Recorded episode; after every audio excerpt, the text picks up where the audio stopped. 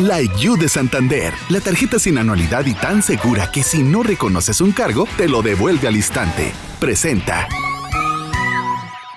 Milenio Podcast. En portada. Historias que se escuchan.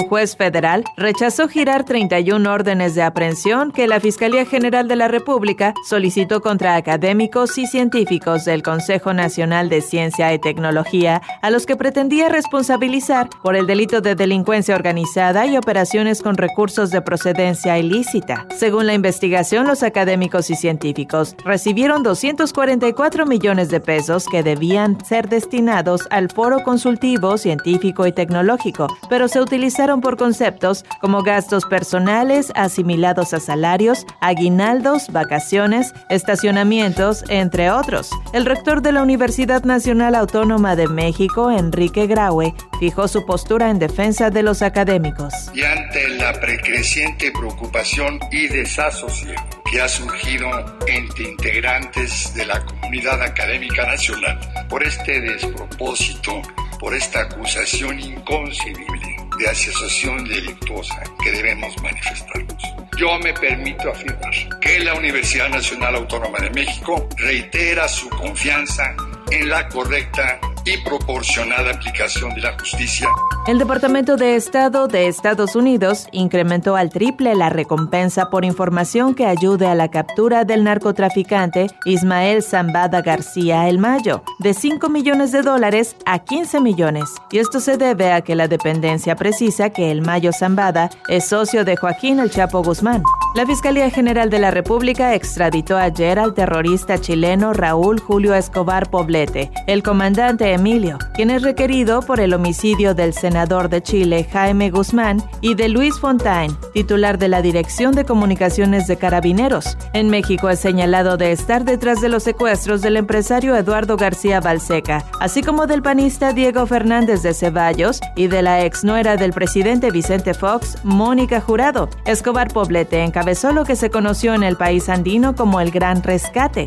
ya que el terrorista se metió en una canasta blindada sostenida por un helicóptero que sobrevoló el patio de la cárcel de alta seguridad, desde donde disparó a los custodios para lograr la fuga de cuatro frentistas luego de que la Unidad de Inteligencia Financiera denunció a Gloria Trevi y a su esposo Armando Gómez ante la Fiscalía General de la República por lavado de dinero y evasión fiscal. La cantante se puso a disposición de las autoridades para aclarar esta situación. Que estén todos bien tranquilos y de que sepan que, que yo estoy bien, que todo va a salir muy bien. Y bueno, cualquier cosa que las autoridades quieran y necesiten de mí para que yo les ayude y les aporte en cualquier investigación que quieran hacer, pues cuentan conmigo, con mis abogados, con mis contadores y, y con toda la gente que se dedica a toda esa situación. Durante un encuentro en la sede central de la Secretaría de Relaciones Exteriores, el canciller Marcelo Ebrard coincidió con integrantes de la Comisión de Relaciones Exteriores del Senado en que México actualmente desempeña un papel central en una nueva interlocución con América Latina y el Caribe, respetando la soberanía de los pueblos. Horas antes de volar a Nueva York para participar en la Asamblea General y en sesión del Consejo de Seguridad,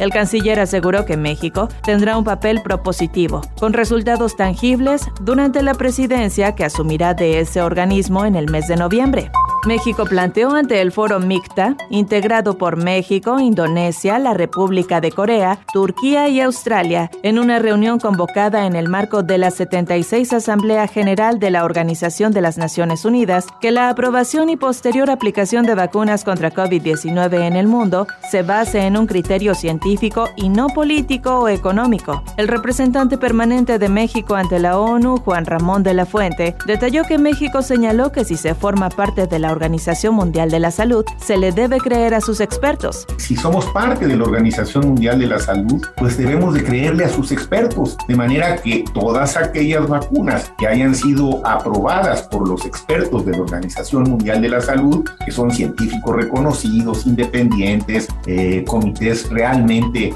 eh, incuestionables, eh, me parece a mí,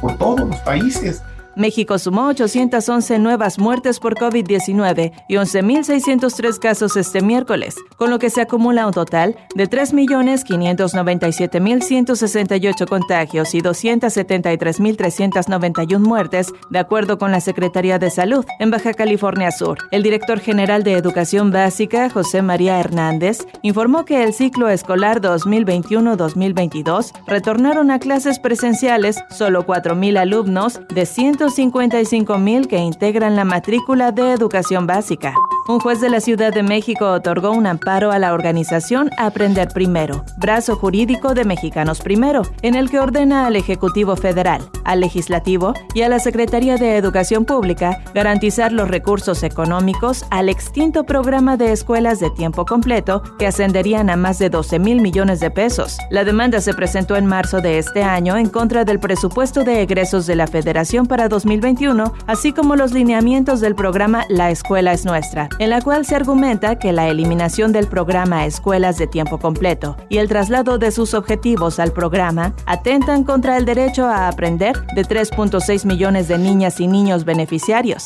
El titular de la Unidad de Normatividad, Competitividad y Competencia de la Secretaría de Economía, Jesús Cantú, confía que el Buen Fin 2021 sea un evento que permita impulsar la actividad económica y el crecimiento del país. El director general de Innovación al Producto Turístico de la sector, Mauricio Reina, señaló que las expectativas de crecimiento es de 18%, pero para lograrlo se necesita seguir con protocolos sanitarios, mientras que la Procuraduría Federal del Consumidor aseguró que las sanciones a los comercios que incurran en publicidad engañosa serán en promedio por 3 millones de pesos. La Comisión Nacional del Agua informó que el Frente Frío número 1 se extenderá desde el noreste del Golfo de México hasta el oriente del país. Lluvias intensas tendrán presencia en Campeche, Chiapas, Hidalgo, Puebla, Querétaro, San Luis Potosí, Tabasco, Tamaulipas y Veracruz.